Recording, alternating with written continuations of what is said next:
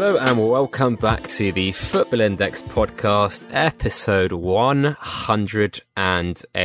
In the previous episode, I was joined by F.I. Sigmund Freud, and a lot of people seemed to like it. It was a psychology special, so if you haven't checked that one out, please do. But today, I am, I've got the pleasure of being joined by Paul Anthony uh, on Football Index since 2018. Yeah, that's right. Hello, Fig. How are you? Very well. How are you doing, mate? Yeah, good. Thank you. Good. Uh, thanks for inviting me onto the show. I'm glad we finally found a time that meant we could both do this. Yeah, it's uh, it's great to finally do it. And uh, just before we got online, you were telling me a very funny story about the only person you have ever met in real life from the Football Index community. I'd love if you could repeat it for the podcast. Uh, yeah, I'd only been on Football Index a couple of months. I, I was chatting to some people on Twitter and uh, Alan Cooper, who's been on a couple of times, uh, he asked if anyone had any recommendations on where he could go to get away for a few days for guaranteed sunshine. I, I said, or have you tried Dubai? It's somewhere that I've been quite a bit. And uh, it just so happened that he was going to be there the same time as me. We met up and we had uh, we had the first UAE Football Index traders meet together, just the two of us, uh, sharing a breakfast uh, we had a good chat. It, it was actually something that encouraged me to invest more time and money into the product.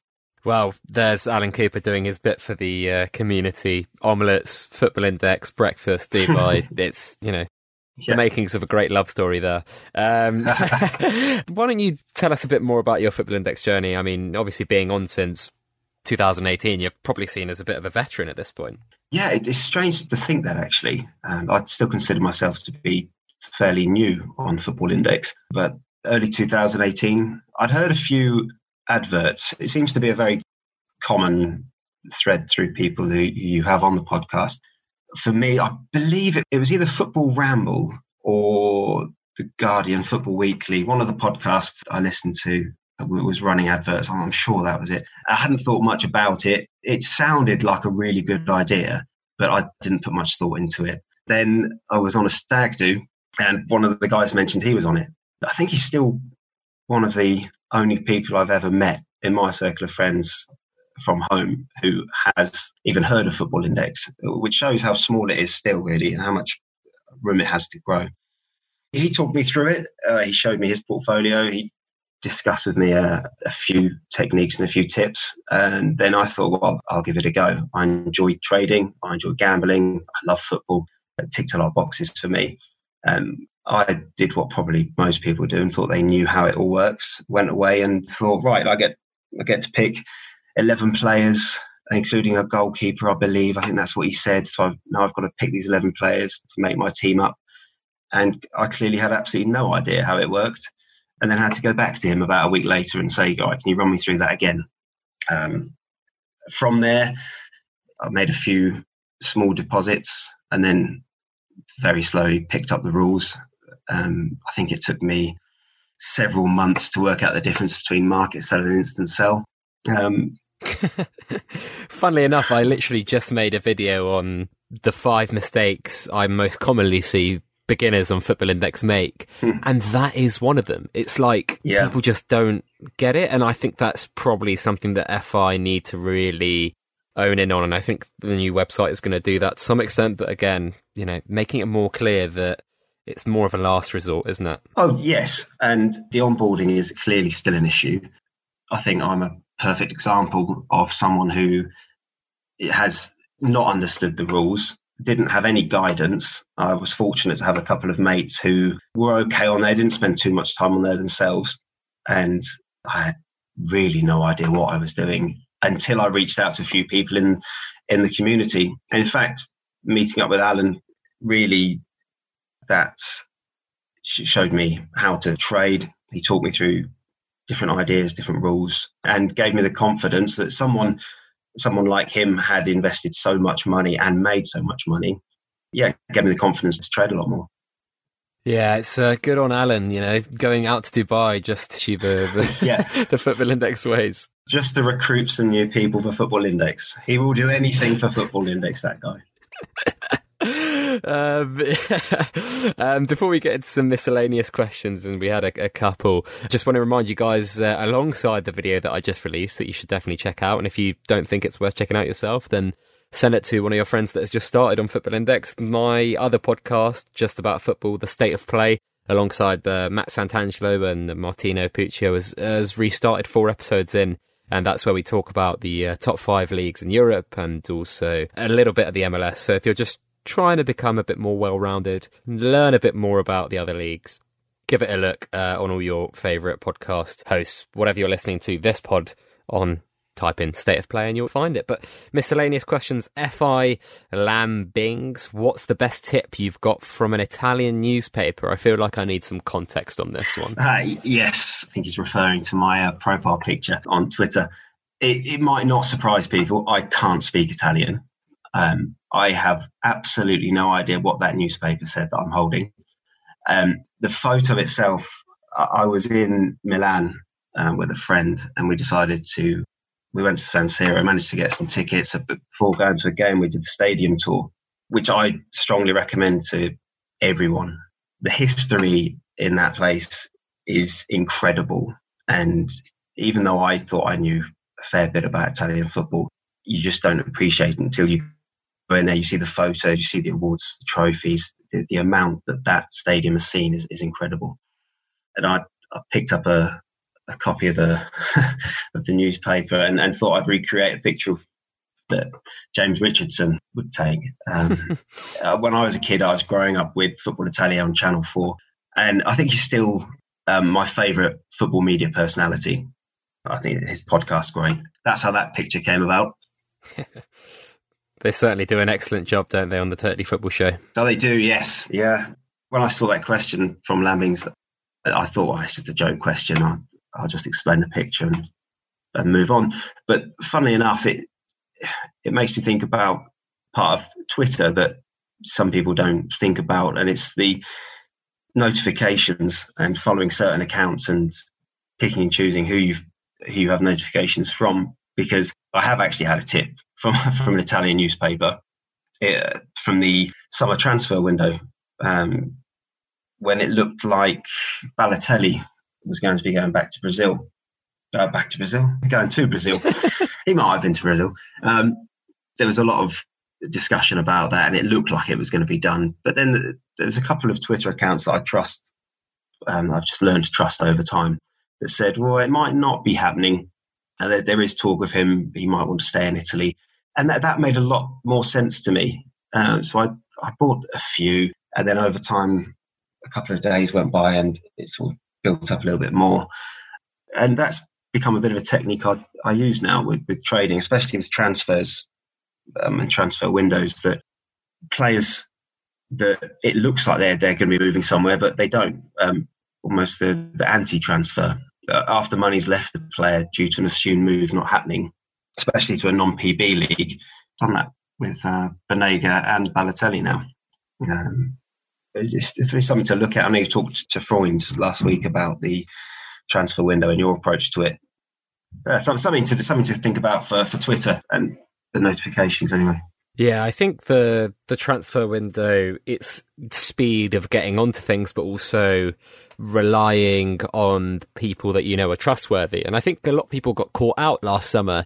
A lot of people tweeted stuff like, "Oh, Di Marzio's a fraud. He's got loads of things wrong." Mm-hmm the guy isn't going to make things up. He's only going to tweet stuff that he's been told by probably trusted sources that he he's been told by before. And what sometimes a source that was good three years ago might not be as good now. And yes. we see that with Sky, for example, right? Mm. Sky used to be kind of on the pulse six, seven years ago.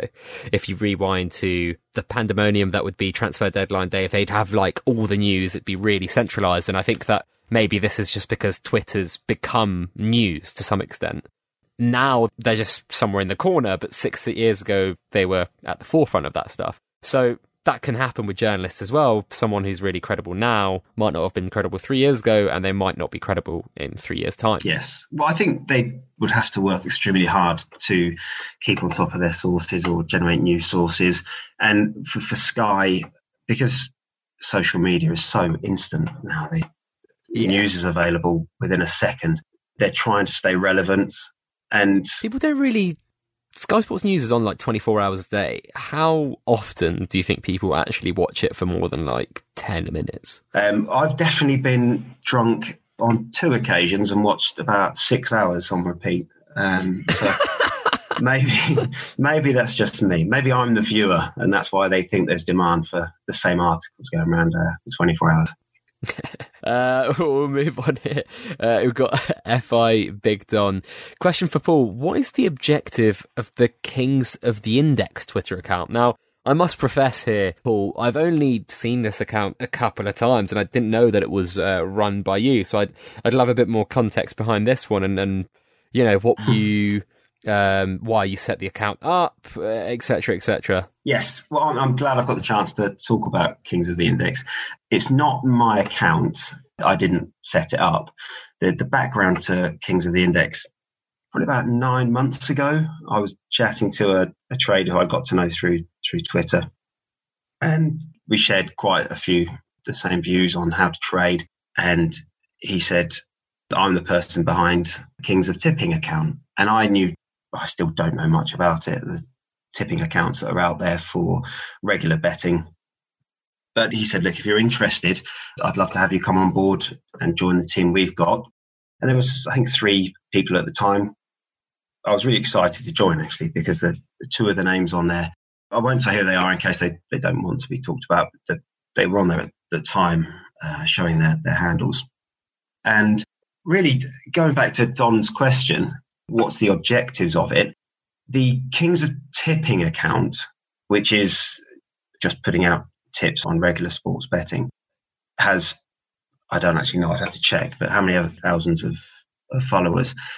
The Kings of the Index is used to encourage people to move across from those conventional uh, bets to Football Index. And what we find is we have a lot, uh, probably nothing compared to the amount you have, but a lot of new users where we might be their their first point of contact. So in the in our DMs, we'll have messages that are all fairly similar. You know, the sort you could probably copy and paste the same answer to to say, how should we get started? How do you do this? The, the same sort of questions I had, and I'm sure everyone has when yeah. they joined. Um, how what's the difference in market sell and instant sell? That's the classic one. And it's people that want some guidance on on how to trade, basically we, you, I mean, you'd be delighted to hear that my usual answer is, well, make sure you understand the game rules and go over to Football Index Guide, watch the videos, and of course, don't don't gamble more than you you can afford to lose. Um, when we recommend players, we always take the time to give our full research. We explain why. And I'd like to think that anyone could go back through our tweets and see the quality of players we've discussed from an FI perspective, that it's not just uh, any names put out there. Nice, nice. And like, I always think about this um, kind of tipping players thing because there is obviously like a big demand for it. Like, um, a lot of people will ask me after they ask those questions that I think you just mentioned. Mm. So, you know, have you got any tips for people to buy? And I'm just kind of think, I just kind of say, okay, well, that's not really kind of my house. Uh, uh, you know, that's not really what I do. Mm. Um, so, and there are plenty of people who do, some successfully, not some not so successfully. Um, I do always talk about how we're in this period on Football Index from a Twitter community specifically, and I think from a community in general, where the depth of the insight offered across the board, if you kind of took like a mean or average, the bar isn't actually that high, right? Yes. And that's not a a kind of a slant on any content creator. You know, I'm not even slagging myself off. Hmm. I'm just talking about kind of like how we talk about FI, how we talk about players. It's not really in depth, and like I think you'll find you'll kind of get what I'm talking about if you look at kind of the FPL community. I think I made this comparison before. Mm. There are people who are, you know, spending hours and hours and hours on creating one Twitter thread, and it might be about a specific player position and how well they score in that position compared to another.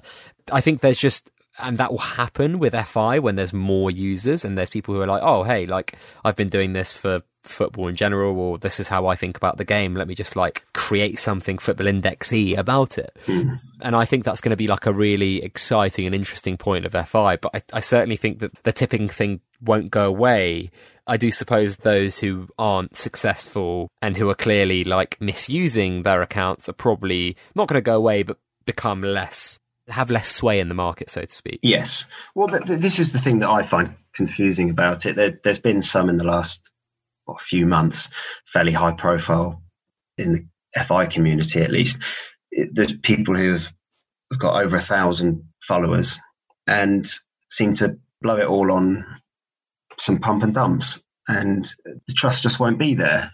Um, people will maybe get burnt more than once, but twice, three times, they're going to start questioning it. And reputation is everything on, on social media. I think it's strange when people act in that way that it does become a pump and dump and it becomes very apparent. I know you called people out before on it. Um, when they're selling the players that they're pumping. yeah. Always good fun to see that. Um, but that, that's it. People will be caught out. And if, if you act like that and do that sort of um, tipping and it's basically pumping and dumping, you'll be caught out. And I think what you've said there is absolutely spot on. There's, there's a lot more content. It's a it's a young platform uh, still. Um, there's more and more people will be coming on and creating content, and hopefully the cream rises to the top, and people will learn what they can trust and use that information going forward. Certainly, certainly so. I think you've spoken quite well on that, actually. But before we get into some actual questions, even though we've probably talked quite uh, seriously on, on those two miscellaneous ones, they've, they've bred quite good conversation. If you guys are listening right now and you are on iTunes, especially, please do leave me a review. And uh, if you guys haven't left Football Index a review either on the App Store on Trustpilot or on Google, I would really advise you to do that as well. Like it helps them out a lot. And yeah, subscribe to my YouTube channel, for example, as well. Uh, let's get that Football Index name out there. But got a question here from a mate of yours, Stamford, uh, the Lion. On a scale of one to unbelievable, Jeff, how pleased were you to keep topping up Ferland Mendy amid the recent run of flying fullbacks? yeah, I think he's using Mendy there as the name to cover all these flying fullbacks. I know he discusses it quite a lot. I, have talked to him a couple of times. Fair play to him. He, he called it. He did, Yep. And credit where it's due. Um, it was, with hindsight, very obvious looking at the looking at the matrix now that this was going to happen. Um, I, obviously, Alexander Arnold is the is the standout name this week um, or maybe this month. You look at the matrix, you look at the changes that happened, and key pass, assist, accurate cross, big chance created. You don't even need goals to be scored um, for a lot of these points to add up. Um, you look at some of these players and they're not even keeping clean sheets, which is another 25 points. It's something that's being discussed a lot at the moment personally, yes, um, I am happy that my holds have risen. Obviously, um, I'm not quite at unbelievable Jeff yet. Um, I think there's a huge amount of growth to come. Some of the stats being put out there by people much cleverer than myself uh, are making for excellent and very positive reading. There's one from FI Money for nothing. He said since the start of October, the footy's only up three percent, and with the 57% increase in dividends, it's quite apparent to me it's only going to go one way with flying fullbacks. Yeah, there was a, there was a few that um, I think Stamford and myself were sat on. Um, we're probably a little bit more in the confused area of why aren't these players rising, but it will happen. Um, hopefully, we go from there's been a sending off at Fratton Park. Has there, Jeff? to unbelievable Jeff in the next few months. And it will. It, this will happen. Players that are good holds, um, the, when you bought them, they will stay as good holds. And I think we'll see it um, as the season develops. We'll see the real good, genuine, consistent performers um, really continue to rise. Well, yeah, unbelievable, Jeff. And that leads us on to Trent Alexander-Arnold, who you mentioned earlier. Um, he Stamford says says is Trent Alexander-Arnold revealing value in other flying fullbacks by exposing weaknesses in the PB matrix, or are other rises merely a run on comparative value? And then FI Gardner says, do you think wingbacks have been overinflated by the rise in Trent Alexander-Arnold? It's a difficult one to answer, isn't it? Um, I think there are quite a few fullbacks or wingbacks that really are um, going to uh, profit well from these changes. But just to say that, well, he does the same sort of job as as Trent, then he's going to get a rise as well. I mean, it's, it's of course it's nonsense to say that player X should be more because he's also wing back. Uh, but those those who contribute in a PB friendly way, yes, there's probably still the growth there. Again, I think over time we'll see the consistent ones that are constantly putting in scores of you know, 200 plus. They're only going to go one way, and people will grow impatient holding the players that aren't producing the same goods. Um, I think it's it's really interesting though, isn't it? Like the I've written about it a few times in the newsletter how we keep comparing position by position when there are some fullbacks now that are more expensive than forwards, some forwards, mm. and some midfielders who are going to return away more. I'm not going to name names, but we can probably all at the top of our heads think about who, you know, I'm alluding to, who people have been alluding to over the time.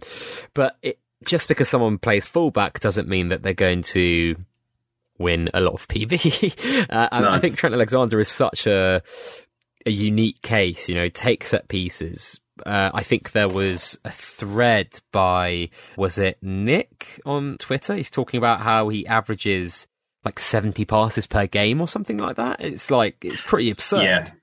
Yeah, I think I think I saw that one retweeted. I, I did have a look through that thread.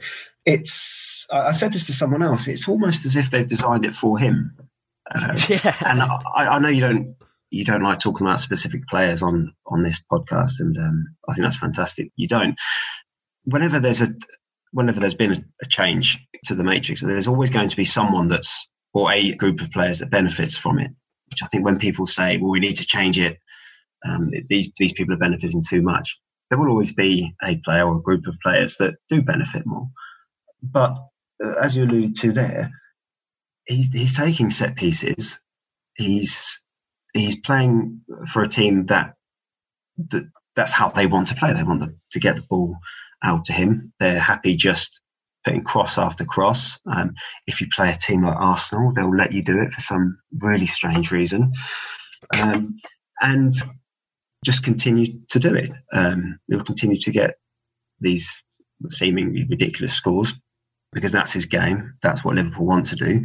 And recently they've been chasing games. So it's even being invited on by the, by the other team so yeah, I think I, yeah. It's, I mean, to to go back to the original question, I think it's it can be a lazy comparison to say, well, mm. he's absolutely flying at the moment. Um, he plays in this position, so so all these players should benefit as well.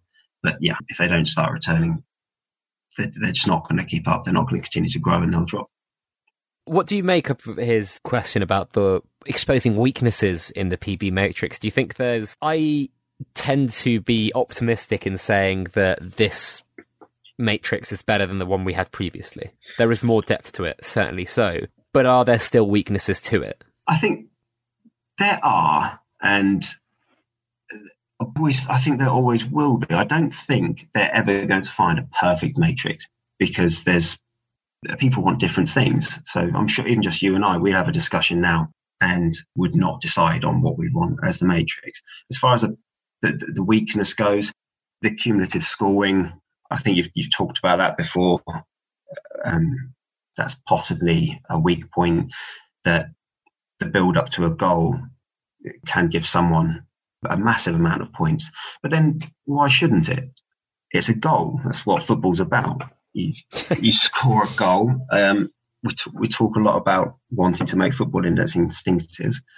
And if you're watching a game with your mate on telly and you say, "Oh, they've just scored, and whoever's got the assist is is now going to end up with this many points," if we should, because you got the assist, um, there was a big chance created, there was a key pass, um, and I think that's what we want, isn't it? We want it to be instinctive, and I think I want to be able to sell the product to my mates that play um, fantasy football and or all those FPL millions of FPL fans out there that that want to be able to understand this system. Um, I don't know, Fig. What do you think? Would you what changes would you make if if you had now a pad and pencil and you were going through it? What would you do? I probably wouldn't start with a pad and pencil. Yeah, well, I, with some sort of spreadsheet. Um, no, I'm joking. Uh, I think that passing is probably still overpowered, although I guess the rebuttal there is that possession is so important in football. Mm-hmm. I would like things like passes in the final third or opposition half to be rewarded more than just passes at the back or passes sideways. Um, we were talking about Arsenal before we came on the air. I think that they pass it around the back and Mm. sideways and basically do nothing with the ball for ages. Yeah. It doesn't mean that they are playing better football or the players are playing better football. I mean, Barcelona as well under Valverde have been the same possession for possession's sake, but mm. I think I'm kind of going on a tangent here. I think that there are passes, and I think they've done a good first step with changing long passes to short and short passes. Yes. But there is that kind of, you know, a pass in the opposition third is more valuable than a pass from fullback to centre back, in my opinion. And that there might be someone with more statistical backing that can explain why, you know, progressions into the opposition third are far more valuable than you know a pass from fullback to centre back. The other thing I think, and I can't get away from, is the crossing. Right? I mean, there have been some funny, funny tweets about it. It's kind of like, oh yeah, mate. When someone asks you, uh, I don't know who did it. It was kind of like a, oh, why has Trent, Trent Alexander gone up so much? And it's like, oh, because he crosses so much. And it's like. Yeah, but why has he gone up so much? And it's like Yeah. because he crosses so much. And again, I think maybe it was Panda when he came on the podcast. He talked about how crosses are still really valuable. But actually, if you watch a video that's made by Tifo Football, they talk about how set pieces from corners, crosses from corners rather, are less and less and less effective as football's gone on. Yeah. So I don't know. There's probably arguments to and for, to and fro. Sorry, but I think that overall, I think what we need to admit is that there's still things that need to be tweaked. And as long as you know the Neymars and the Messis are the guys that are probably returning the most PB over a season, we can kind of look at it and say mm, that's all right. Even Trent Alexander-Arnold, he's probably the best right back in the world at the moment, and it's reflected. We can be like, mm, that, okay, that's fine. But there are, I think, certain bits that might still need tightening. Yes. I actually I wasn't expecting you to come up with something I agreed with. so that's, uh, that's thrown me a bit. But the passing, yeah, no, I think that that could be changed, and that's subtle change that I think they might be on their way to making. I suspect that each at the end of each season we'll be looking at a small change, um, like we had just now. It, it's okay. There were some there were some big changes, and crossing has obviously benefited a lot. But you look at a pass; it's one point for a pass, but for a key pass is six. So if they're going to slowly bridge that gap, where it's if you've got your centre back passing to each other, then that's a point per pass. But yeah, you then got a pass which is um, I don't know, yeah, more more progressive. Um, you then got two points for that. Then you're moving on to now the creation of, of a goal where you're looking at secondary key passes, um, key pass, big chance created, things like that. So uh, as long as that data is available and easy to collect, then I think that is that is something that could be changed. Let me ask you this question. Again, this is slightly flipping the table, not on you, but in terms of the matrix in itself. Would you be for or against Football Index having separate matrices for forwards, midfielders, and defenders? Like they do in uh, fantasy football. Yeah, I, I'm not sure. I think that would become too complicated, and I don't think we should have anything added that would make it more complicated. There are some separate point scoring anyway. But F- FPL has like 8 million users. They all, I suppose, know that there is point scoring differences for forwards, midfielders, and defenders. I don't really see why it can be any different. Yeah, and what would the result be you're looking for for for doing this? Well, I mean, like for example, defenders I think should be first and foremost rewarded for defending. Mm-hmm. But also, they're less likely to score goals. So, should they actually earn more goal uh, points for for a goal? And then, you know, I don't know. There's just things that I think we've seen in other um, games, or for example, fantasy football, where that has actually made it um, Hmm. probably a bit more robust. I don't know how exactly it would work for FI, but I just feel that you know it could be something to look at. Okay, no, it's, it's a fair point. Um, what if they just copied it completely and just said we're going to use FPLs? I think there'd probably be a few complaints about that. Well, okay, but yeah, a slow a slow transition to that uh, or something very similar. I think we've discussed before about who do they want to attract, and I, for me, I think those FPL users are the perfect audience. Um, I, was it you I was talking to about this? I'm not sure. I think quantity over quality, as far as quality being a, a, bigger account with, with more financial backing. But I think if they can get into those millions of users, even if they've all got a small amount of money in, I think that's something to really go towards. Yeah, I think we were having discussion actually. It's kind of the um there's definitely a balance. I think at this point though, in the kind of phase that FI are in, it's about capital growth in terms of how big can they make the market cap. And again, users are, are great, but for FI at the moment, I think an a hundred thousand pound account is very important to them, mm-hmm. right? I think when the kind of base layer of deposits increases to some point, they'll probably find it more valuable in chasing uh, quantity rather than quality. I do still think we're at the quality phase at the moment. And the only reason I say that, right, if this market cap is 80 million at the moment, mm. someone comes in with 800,000 and as rare as that might Hmm. be to happen, it could happen. Yes. That's 1% of the market cap. And you just said that stat, right? We've gone up 3% in, since, what was it? Since uh, October? First of October, yeah. Since 1st of October. That's over a month, Mm. right? So if you attracted one user, that's a third of that, which is obscene, really. But again, like it's, I think that's, they've kind of indicated that as well, Paul, with the way that they changed the dividend structure right now, the kind of wording and the sentiment in the closing letter where they talked about the kind of long term USP being their thing. This is what Football Index is about. Yes.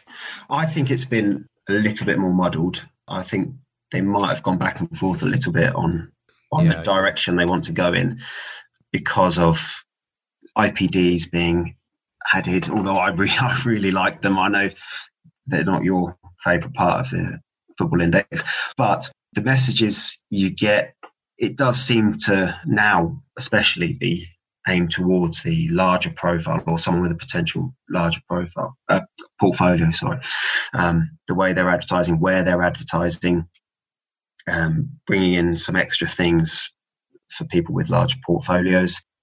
I think they could still go after both both types of users, um, as long as they get the marketing right. Yeah, yeah, I agree. Yeah, I agree. I think that getting both types is the ideal, but let, let's see what happens. I'll move on to the next question here from Jam Dex. With the PB trend cycle in full swing, do you see money coming back in the youngsters anytime soon? What do you believe will be the next trend or cycle after PB, or will performance buzz remain? Yes, I think as far as trends go, there's a few obvious ones coming up. There's going to be people looking at the transfer window. Uh, there's already people moving money into holds for, for euros. Um, as far as the the youth's concerned, the, the youth booms seem to happen when dividends appeal dries up. Uh, people are looking for the next Neymar because the current one isn't value right at its current price. Um, the last time that Neymar was around twenty five pounds, and the max payout per future was twenty three p, I believe. There's a couple of tweets with this information on. Now he's just over eight pounds, and the max payout's eighteen p. So I think we've got a long way to go until those PB players aren't looking valuable anymore, or don't. Oh, sorry, aren't showing value anymore. Uh, what that means for youth, I, I suspect that there's not going to be as much appeal for people looking for the next Neymar when the, when the current one is is this valuable. And I'm just using Neymar as the uh, golden boy who sits at the top. Do you think the annual dividend review is maybe going to hinder any boom we could see from youngsters? I mean, we kind of save this youngster cycle. I think what we actually might see, uh, to take the phrase that you use, quality over quantity, before we had like every single youngster flying up, I think we'll probably see now that players that can actually play and score and win PB who are young will fly a lot more. Like, I mean, we've seen Rodrygo today for uh, hmm. Real Madrid. We're recording on the Wednesday, who's gone up. Let me just check here in 24 hours. He's gone from 293 to 362. So that's 70p, right? Mm. That's obscene. That's an obscene, obscene rise. Yes. And you know what I mean? Like, I think that's what we're going to see. We're going to see less youngsters rise, but those that do really well rise a lot. I hope so. That would be great. If it would make more sense as well. It would make more sense. It would be more predictable. And I say it quite often a predictable marketplace. It's safe, it's nice, and it's easier to make money, I think, for well, for someone like me anyway. And if it is only the genuinely talented youngsters that are rising, then fantastic. Again, I think it's going to be fairly limited because there are, there is still so much value in those PB players, and uh, I'm not sure there's actually many youngsters left left out there that, that haven't been IPO'd yet. I think that's the other thing, right? The IPOs, and I guess the thing about this uh, PB cycle we call it, it's not really a cycle; it's just players returning dividends and showing that they're valuable. Mm. I wouldn't call this a cycle. It's certainly, and I know there's kind of obvious ones that we, you know, you alluded to the transfer window, the Euros in the summer, mm. but that dividend review being a yearly thing now means that people are going to be more comfortable holding these PB players. And I do that in air quotes because I guess there are very few players that are just PB players. Yes. Over a long long period of time, which I think is going to create a very interesting dynamic. Yes, yeah, I think the the wording, like you said, the wording from Adam Cole was was massive. That is going to give a lot of confidence. It, gave me a lot of confidence to move away from some of the types of players I was holding to the PB players. Um, and again, that's how it should be. This is Football Index that would be a Ponzi scheme if it wasn't for dividends. But because they've created a dividend system, a very clever dividend system, then those players should be more expensive. And that's what's happening. Um, the the long term performance bonus is something that I'm very excited by, um, just because it's probably because it's an unknown at the moment, but that will also benefit those players. Mm. And I think Danilo has a question here. After an eventful few months, where do you see the next major boost for FI coming from? Um, I think it's just in the, in the value that there is in the players currently. Yes. Again, going back to that, the fact that the, we're only up three percent uh, the yeah. since first of October, uh, following a fifty-seven percent increase in dividends. So the next major boost, I think we're still in it. We're just in the start of this boost. Um, hmm it takes a, a, longer time to fuel a bigger rocket, doesn't it? That's right. Yeah, very good. It does. and uh, eight small rockets makes one one massive rocket. So I think yeah, yeah. we need to get all the fuel up. And uh, there's not much fuel going around in the build up to Christmas. No. I'm intrigued to see what happens. Um, I think a lot of people are lacking fuel yes. close to Christmas. Companies and people involved. I mean, included. You see companies always drying their kind of keeping their powder dry when it comes to marketing, for example, up to Christmas, because mm. everything's mm. just Mariah Carey singing on a bed, isn't it? So um... it is, and I think we could well see another large marketing drive as well. Um, come, I think January. January. 2020. Yeah, yeah, Jan- yeah, yeah. January is going to be the one. I think, um, which means if the market stays fairly flat until then, which I, I would doubt, um, that there's going to be some bargains come Mm, December thirty first. You get up, get the Boxing Day sales in Fig. I actually took from that question from Danilo the next major boost. I, I think the next real benefiting boost is is going to be slightly more subtle. That I think we're going to see continued improved tech from FI. We haven't really seen any massive boost since they talked about the, the partnership with Nasdaq. You talked about having larger accounts coming on board, and they've been possibly put off in the past by poor tech or people saying on social media there's been late payouts again or this has happened. I think in about six months we might look back and say, oh, hang on, there, has been no problems for the last you know, four or five months. There's been no issues, and that is going to be something that really benefits us. Potentially, and I think that could certainly be something that encourages um, some of those bigger users, maybe. Mm. FI Elliot has a question here. How many players do you see above £7 come the Euros? And do you expect the gap between Neymar and second most expensive player to close or increase over the length of the season? Yes, this one took a little bit of thinking. Um, so currently we've only got one player over £7. Yes. And the current top 10, the only players who won't be at the Euros, well, it should be, um, not the, the Euros, would Messi. be Neymar and Messi. Yeah. Um, the rest of them should be. There's one name in there that I suspect might drop a little bit. I'm not going to mention any names. Um, considering the new dividends, I think if 10th at the moment is £4.70, I think um, that would be a 48% increase on the 12th of June.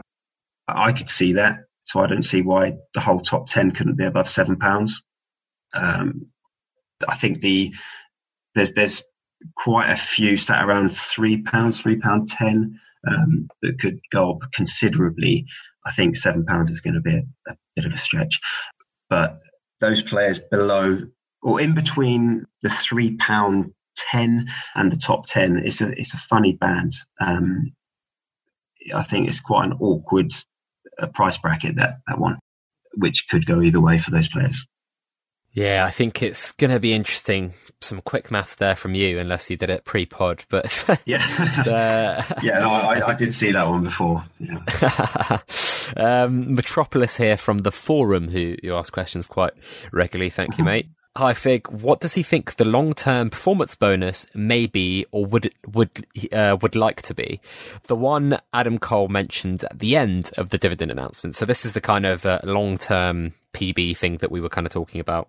Yeah, uh, you you think it's it's going to be something like team of the week, team of the month, don't you? Uh, I think so. Uh, I mean, could it be hmm. anything else, or or maybe a a culmination of like PB scoring points? I don't know. That's what I suspect and what I would like. Um, whatever it is, it has to be easy data, doesn't it? It has to be something that mm. they can put together fairly easily, which would mean without having to go back to a data provider and ask for more, which could be expensive. I think adding together PB scores for the week or the month, I think that's the way I would go and the way I would like it. Um, I, I wanted tiered PB. I can understand why they'd be hesitant to bring it in at the moment, but what I think could happen is those times where you're frustrated that one of your holds is regularly coming second or third, with decent scores, if they're then producing, say, five performances um, of 200, you get to the end of the month, they've ended up with a thousand PB points for the month. They then get this extra dividend. I think that would probably satisfy um, that that need for you know again people like myself that are getting frustrated that there's no tiered PB. So the the guys that are coming close, second, third, fourth, get still putting out good scores, but not returning much, that would still make them good holds. I think we've had this conversation actually before as well. I'm not sure if FI are there from kind of like a a cash flow perspective where they can kind of it's easier for them to be more generous with dividends in the kind of setup that it currently is in, just because there's more variation and there's less kind of projections of Neymar winning every single week. Yeah. But yeah, I think it could be like a team of the month thing or team of the week, or alternatively something that they didn't wouldn't need any more kind of yeah data as you put it Mm. would be something like just uh, totting up scores uh, on a monthly basis, or although I don't really know how that would work, could be quite complicated. But um, hey, I guess I guess we're going to see soon, right? Yeah, I hope so. Uh, I'm not. I'm not sure. Was there? A, there was no date put on uh, any announcement for it. Not really. No. No, we'll see. Watch this space. Certainly. Well, I'm going to plug Index Gain very quickly here. Don't know if you use it here, Paul. Oh, I do. Yes. Yeah. I think it's it's often said you have to do your own research. Um, it's very difficult to do research if you don't have the tools to do it. Um, it's it's a very important piece of getting as much information as you can. Yeah. Yeah, I think it's just such a, a great tool. And uh, I've mentioned on the previous two episodes that they've just partnered up with Opta. Um, the OMD screener is their first report, allows you to search, filter, rank, and sort players based on your choice of criteria using a blend of FI and Opta stats. It almost feels like they're describing some sort of silk there or some sort of cotton, a blend. Yeah. Yeah, every matchday dividend league for every matchday dividend tournament, and also including the Euro qualifiers, which is uh, pretty awesome. And if you guys want to check out Index Gain, head over to indexgain.co.uk. Uh, f- use the code FIG2020 for 50% off your first month. And we'll uh, get into next couple of questions here. Actually, the last couple of questions here. Uh, Moz R, what has been your favourite feature that FI have implemented and why? My favourite feature recently was when they changed the app so that your music doesn't stop when you open it. Oh my god, that was so annoying. Oh, it was infuriating. And for someone who checks the app as often as I do, um, whilst listening to podcasts, yeah, oh god. But no, seriously, I I wasn't on Football Index when PB came in, so my answer from its inception would be that's the game changer for them. It was that has to be the favourite feature of everyone's because that is what makes Football Index what it is. But for me, I touched on it before. I think in play dividends was a really, really good addition. It gave value to areas of the market that there just was no value before. Um, goalkeepers, cheaper players, older players. Um, was creating a new market and attracting those people that want the more instant hit of a win. Um, Yeah, I think when, when PB was, was introduced, to go back to your point a little bit, Mm. it was just such a game changer. You just realise. I mean, there were people on here that really loved FI and, and rightfully so, but when PB came on, it was kind of like, how did we actually sit there for a year and however long with just media? It, it just opened everyone's eyes, Mm. which was great. I think that's, that's got to be one. how, how did it happen back then, Fig? You, you talk me through. Was it similar now? Was there a, an announcement they and they said we'll be introducing something new? Here's 50 rocket emojis. How how did they do things back then? Or did you have more input as users then? Was there a bit more? It was quite similar. I think it was an obvious move. I mean, we say that in hindsight, but what I mean by that is I think for them, it was very cheap to get kind of like an alpha product out there, Hmm. which was media based, Hmm. and then see if it kind of, if people enjoyed it and there was like a sticky audience. And then after that, it was kind of like, oh wow, we've got like however many tens of thousands of users on this thing. If we actually do a deal with Opta and we've got enough money, this could be a game changer. And when it first came out, it was kind of like, ah, crap, you know, we, we, we kind of predicted this would happen at some point, but now that it's here, it it was just kind of like all guns blazing. Hmm. Like everyone went completely crazy. That first couple of weeks, it, it was just all over the place, was it? Pandemonium. It was kind of like I don't know. If, I don't even remember. It was madness. Like you had players like uh I think there were players like Insigne though that were kind of still up there in terms of being regarded as PB beasts. You know, the Dybalas, the Messis, the Neymars, of course. Yeah. So I guess whatever Matrix FI have had, it's kind of still had some of those players that no matter how you tweak it, they seem to consistently still be up there, which is quite interesting. But Yes. it was a nutty time for the index. Yeah. that must have been fun. We've got another question here from Alums Out before I ask you a few questions of my own. with all the excitement around the new dividend structure and PB players flying, do you think this might reduce the usual levels of trading in transfer speculation players for January? Right. Um, can you say that question again? sure. Uh, with all the excitement around the new dividend structure and PB players flying, do you think this might reduce the usual levels of trading in transfer speculation players for January? Okay. Yeah, so I, I, I think it's very interesting because this this change has come quite close or relatively close to the transfer window, and it's not something that's been done um, out of season or even at much of a, a quiet time at all. Um, I I think there could be a level off um, on players bought for PB, but the genuinely consistent ones will continue to rise. Again, I think people patience will only stretch so far with with ones that aren't either returning dividends or returning the large scores. Um, I think there'll always be buzz for transfer speculation, regardless. It doesn't matter what's going on. People are going to chase headlines, and some people will have the news a bit earlier than others. Some people will take the risk and jump on and off a bit earlier than others. So I, I think there will still be a lot of people looking for that uh, the, the transfer speculation. Let me ask a very loaded question. Now that PB is so important, what if a player goes from a situation where he might not be good for PB to a situation where he could be very good for PB? Uh, yes. It all gets linked to a team. Yeah, that's a very loaded question, isn't it? um, yeah, of course. This is where transfers are going to become even more important because what happens to that player, that club?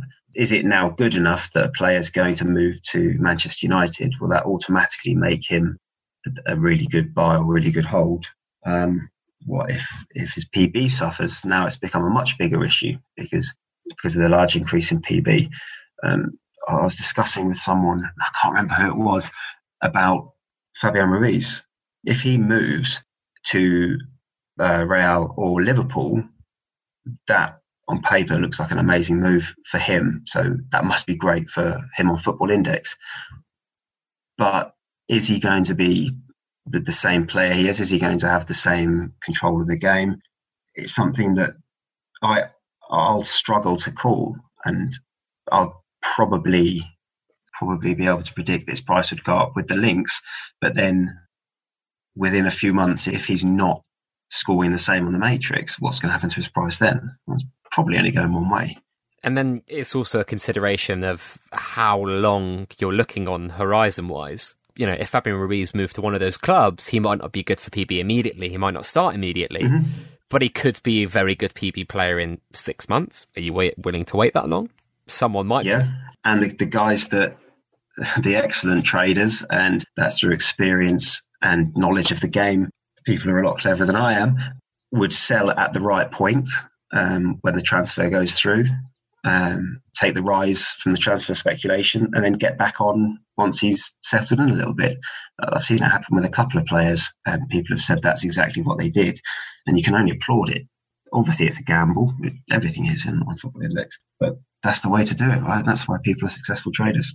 Do you think maybe people will learn from the kind of bits and bobs that they were caught out by from the previous summer, where there were players that went from situations where they were very good for PB and then went to situations, again, probably opposite to what we were just talking about, where they were not as good for PB?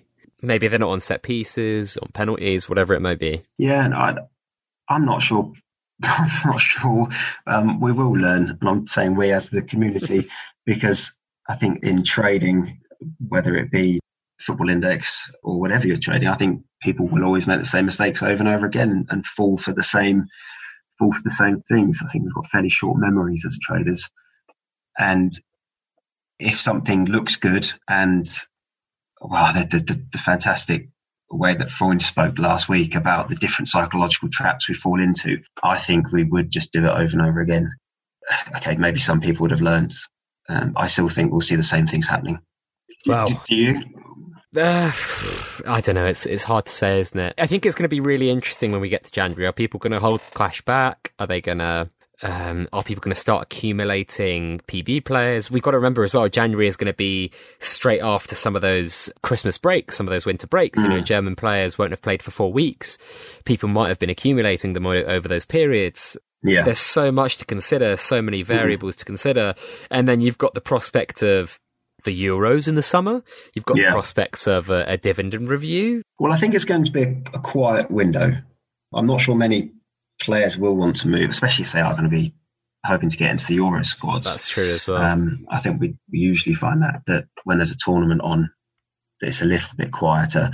You said something interesting recently though about the, the way you treat transfer window is that you rather than identify players, you identify where there's a lack of uh, particular talent. Like in a, it's been defenders recently. Mm. I tried to do something similar when uh, Tarkowski was was talked about a lot. Just just using him as an example, that he would have been the next one down. He'd been the next on the list when Maguire's not available. If he turned out he wasn't available, what what do you think? Or where do you see it this transfer window? Um, I think that. I think United will probably need a couple of players. yeah. I think the likes of Arsenal are probably going to be doing a managerial change sooner than rather than later, rather than adding players, so to speak. Hmm.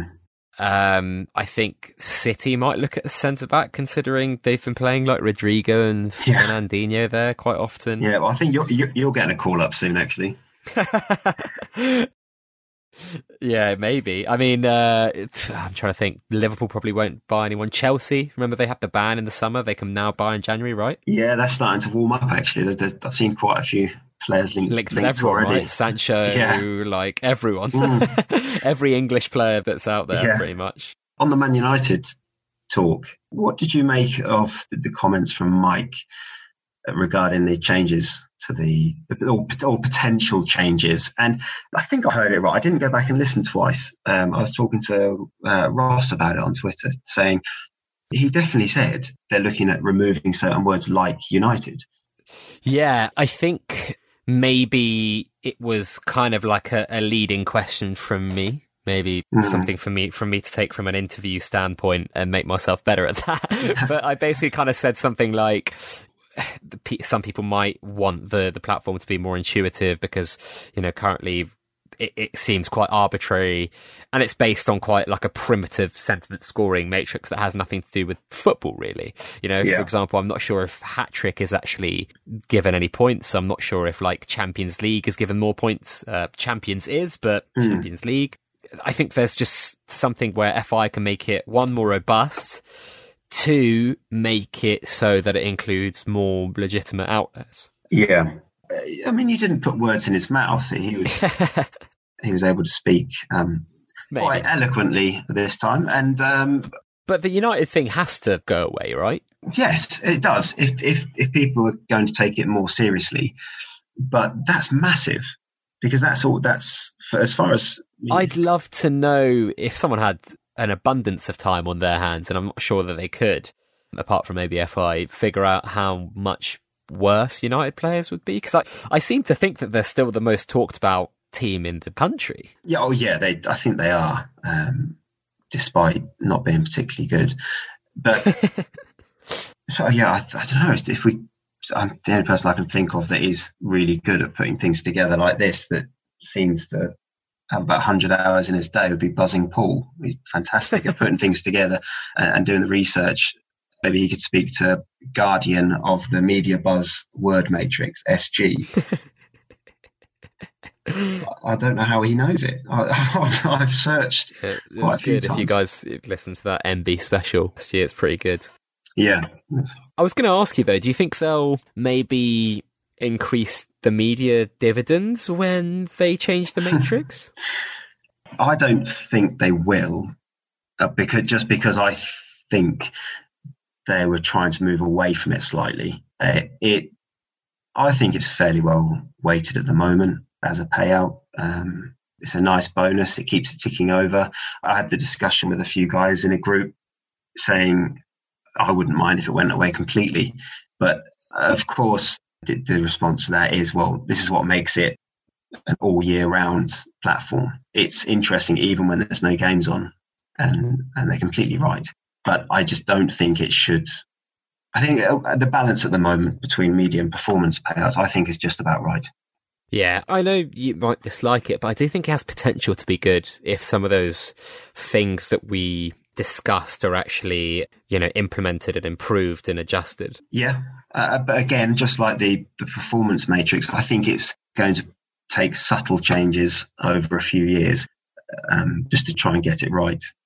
This is what they do, and for all their faults, they are getting better. I think Football Index as a company and everything we've talked last year, the big issue was comms. And personally, I think it's improved a lot. I don't know how you feel about their their comms. Yeah, I think it's certainly improved, hasn't it? I think um, it had to improve. it's true. I mean, the thing that they did recently when they struggled to close the market, which was ridiculous in itself, but mm. they, they kind of swiftly came out and said, look, we know we messed up. This was the kind of situation. Mm. That was a good, good example of something that went particularly wrong, but they did come out swiftly. Mm. I do want to ask you one question, um, final question, and where you kind of see this platform in the future. Because I think we discussed earlier that I thought was quite interesting that we haven't really discussed on the show too often. That kind of unknowing in what direction FI was going to go to, you know, with the PB, then I'm in play dividends. Now they kind of seem settled on this more long term approach. Where do you see this platform in, say, like a couple of years? In a couple of years? Well, I'd like to think there's a period of stability. We've we've seen quite large changes every six months. And even though there does seem to be long periods of time where people are saying, oh, we need this, we need this change, this needs to happen. It, when you look back, there are actually fairly frequent changes. So I, it would be nice if, if now they've made this quite generous increase to dividends, it would just be left alone as it is now. I think we talked about some subtle changes being made, but maybe just a year where there's nothing major done. So you think it'll be more than a year until order books come in, for example? Yeah, I don't like order books. I think I'm fighting a losing battle, but yeah, I, I, don't think we're ready for order books. Um, I think we can afford to wait a little bit longer, but the problem is that the cat's out of the bag. They've talked about it, and because it's something new and exciting, uh, people are. I think that's I might be really wrong here, but I think that's why a lot of people are, are talking about it so much. That what's next? Could could this add ten percent to my portfolio? Yeah, order books. Yeah, that sounds new. Let's let's do that. Um, but I'm I'm really not sure something which is a, which is a big change should be brought in so soon. You, you're a fan, aren't you? I think I remember you saying you think they should come in. I think they kind of have to from a kind of business perspective for FI. Mm. The further they can remove themselves from the market, the more sustainable this model is. Mm-hmm. There are a few things that I, I don't really understand how they'll work with um, with order books, but I'm kind of okay in in kind of waiting for FI in terms of like how they're going to proceed with that, how they're going to implement them. You know, the Nasdaq thing really fills me with confidence there.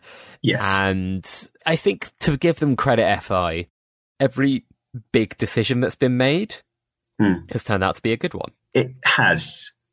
If it hasn't, then time's a healer, and profit certainly is as well. they, they can certainly get away with a lot whilst we're all making money. Um, I, I think that's that's yeah. definitely true. Very true.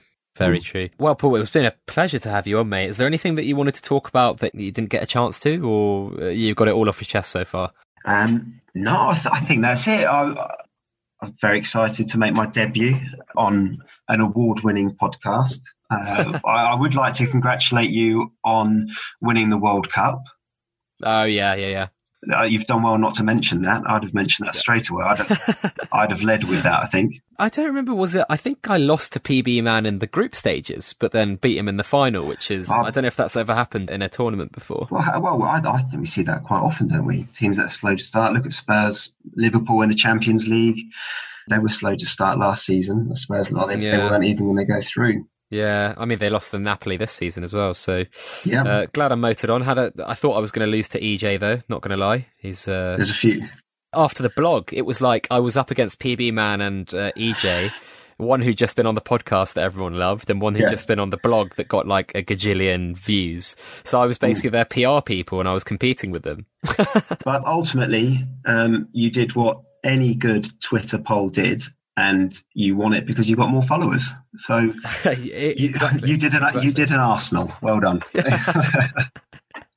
Uh, I think that's hopefully what they'll base the kind of Unai uh, Emery decision on, how we feel on Twitter. Yeah. But uh, anyway, mate, um, uh, where can people find out more about you on Twitter and stuff? Uh, yeah, on, on Twitter, that's, that's basically it. I, I don't really use much else. I've, I've looked in Facebook a bit and on Slack, but mainly Twitter, and it's at Paul Fi9.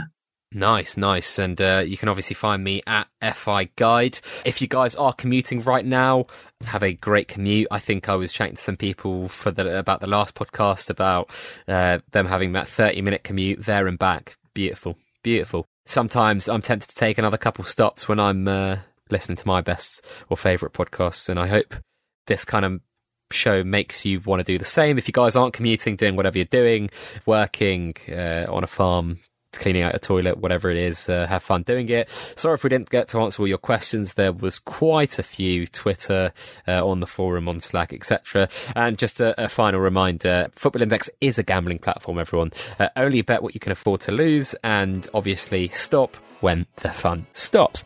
Thank you guys very much for listening and have a great day.